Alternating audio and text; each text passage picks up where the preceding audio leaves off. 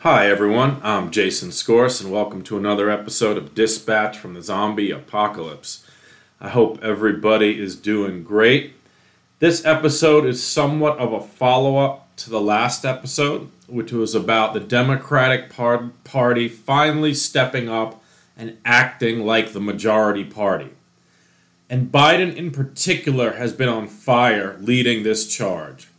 If you haven't already, I urge you to watch his speech in Philadelphia from a few weeks ago on democracy. It's about 25 minutes long, and it's incredible. I put it in the notes for the show, so there's a direct link to the YouTube video there. He calls out Trump and MAGA Republicans as direct threats to democracy and the rule of law. He says they are trying to tear the country down, all of which are facts and clear and obvious to anyone even half paying attention who is sane. One of the best parts of the speech is when some MAGA hecklers with bullhorns try to interrupt him. He makes a comment how, about how in a democracy, people are free to be as ridiculous as they want, and then jokes about how not everyone has good manners. Perfect stuff, you know, off the cuff, obviously not scripted and it was just a perfect response. And as a number of commentators have pointed out, right there is the difference between democratic values and MAGA values in a nutshell.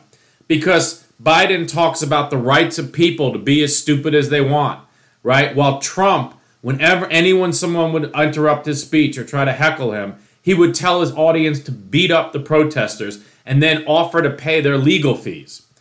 So, one side, the Democrats, believe in free speech, while the MAGA fascists want to use violence to suppress it.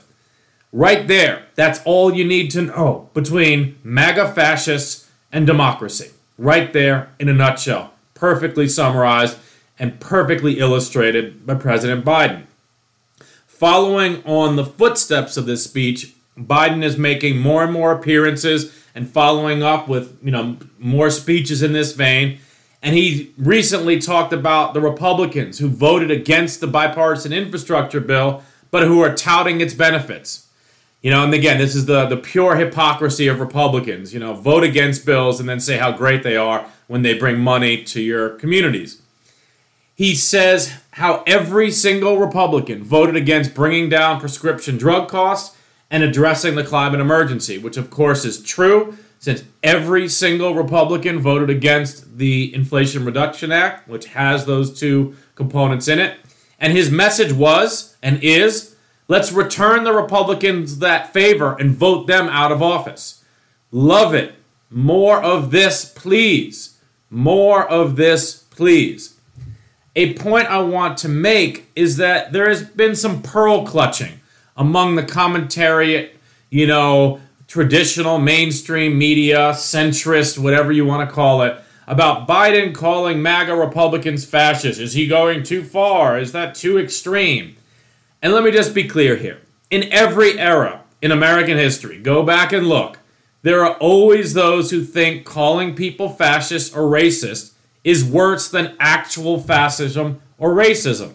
This is a pet peeve of mine that we have these cowardly fools who can't, you know, who lose the forest for the trees. It's not the problem that the president's calling MAGA Republicans fascist. The problem is they are fascist, right? And again, the people who are clutching their pearls off of this language are cowards and fools. The cartoon that I have for this episode that's, you know, on the the DZA website um, encapsulates it perfectly. You know, on one side, Lincoln is saying, you know, Confederates are a threat to democracy. And on the other side, it's these Confederate soldiers saying Lincoln Lincoln is being mean to us. Right? Again, fascism is really a lot worse than being called a fascist when you're actually a fucking fascist. Right? So like I say, I'll stop calling racist racist when they stop being racist. I'll stop calling fascists fascists when they stop being fascists. And let me be clear for the umpteenth time it doesn't make me happy that much of America are racist and fascist. I would love it if they all became enlightened and saw the light and repented and said, Wow, I made a mistake. I'm all for democracy. I'm all for voting rights. I'm all for human rights. I don't like fascism. I'm out of the cult.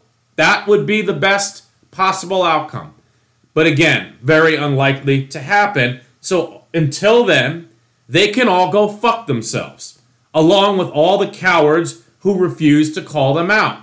If you're a fascist in America, go fuck yourself, right? This is a time for moral clarity. This is democracy versus fascism, rule of law versus fascism, majority rule versus fascism, human rights versus fascism, etc., etc.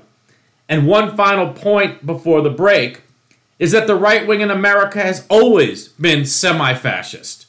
Right? A few months ago, I did a whole episode in which I pointed out that the right wing has always been undemocratic. With the father of modern conservatism, William Buckley, in his famous debate with James Baldwin in Oxford, he says directly that his goal is to decrease democracy for everyone in the U.S not just black people. And if you don't believe me, go watch the video. He brags about wanting less democracy for everyone, whites and blacks and everyone. And this same William Buckley praised Francisco Franco, the fascist ruler of Spain. He praised Augusto Pinochet in Chile whose murder and oppression he actively tried to whitewash and hide. He hired people affiliated with Pinochet to write for the National Review. He worked tirelessly for years, again, to cover up Pinochet's crimes. He op- uh, supported the apartheid regime in South Africa and opposed civil rights. And again, this is the father of modern conservatism, right? National Review, his publication, is still the main conservative outlet. And while there are every now and then points of sanity in that publication, it's still an apologist magazine for right wing extremism. It just is. And again, so this is not new, this is old. So the pearl clutchers who object to Biden calling out the fascists in the Republican Party are ignorant of the most basic history that fascism and the right wing had been locked step by step for decades upon decades upon decades. Buckley was always a sick fuck, and conservatism has always been on the wrong side of just about every major issue for the last 70 years women rights, civil rights, voting rights, climate emergency, environment, almost everything. The conservative movement has just been on the wrong fucking side consistently. So none of this is new. So after the break, I'll come back with some more suggestions for things I'd like to see Democrats saying to hammer the MAGA fascists so that we can defeat this movement for good.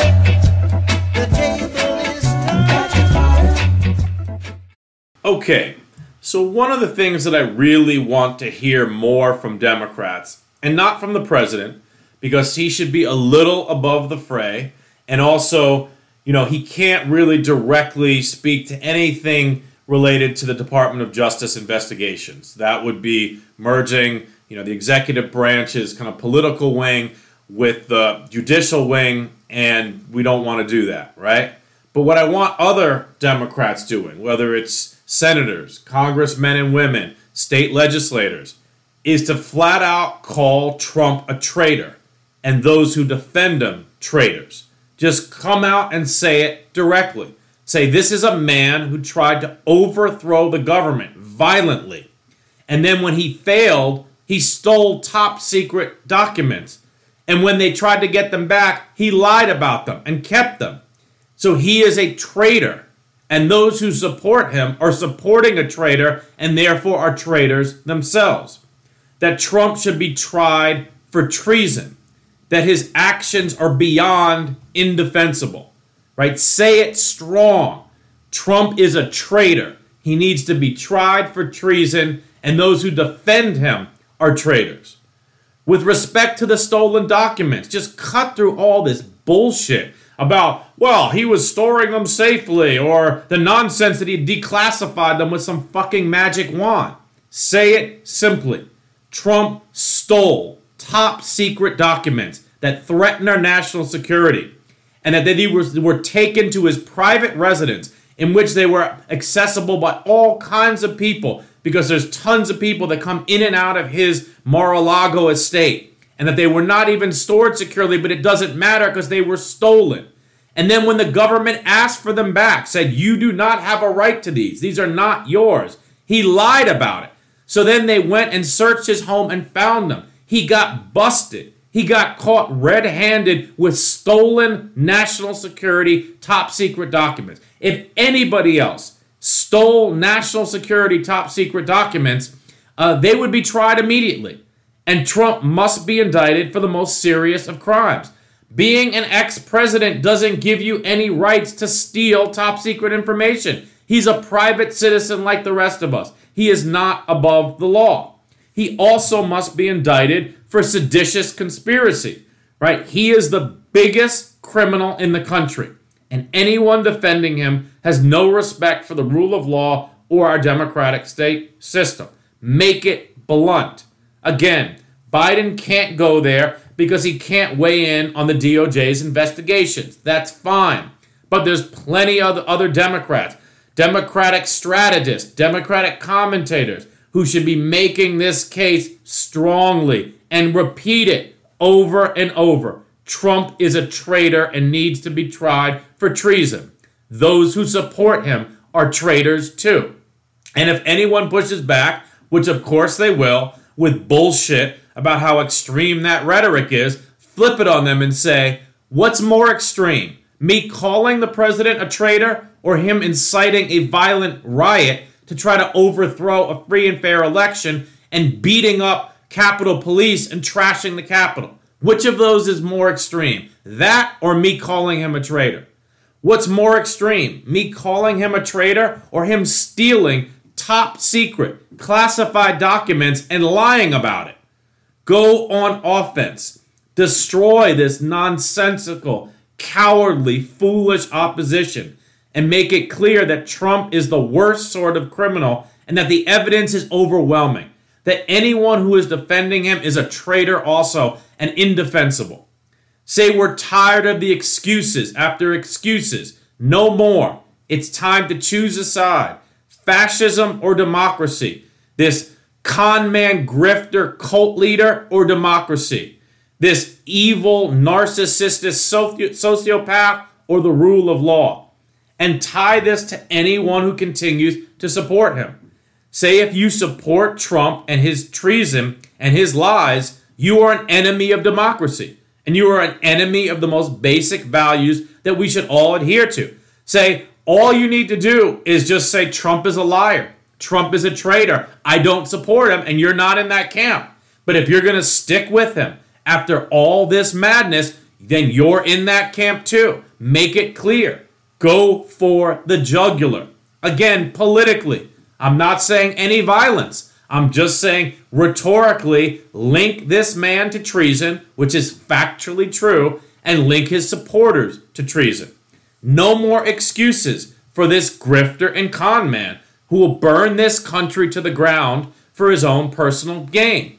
Right? Be as blunt as you can all the fucking time, day in and day out and on offense. And anyone who says, oh, you're being too extreme, why are you broad broad brushstroke? Say, I'm not being extreme. He's the extremist, and I'm just calling him out for what he is and what for his supporters do and say.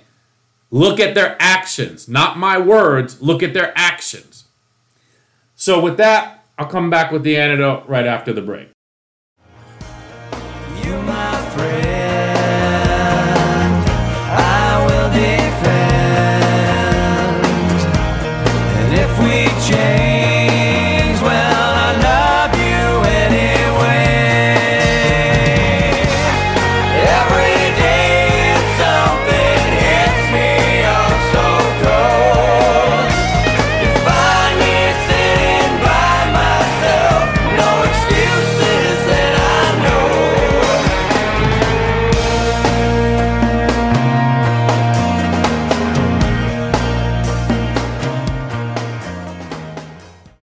Okay, so for the antidote, for many years I've been saying that the trying to reason with MAGA world is a fool's errand, and I've been proven right.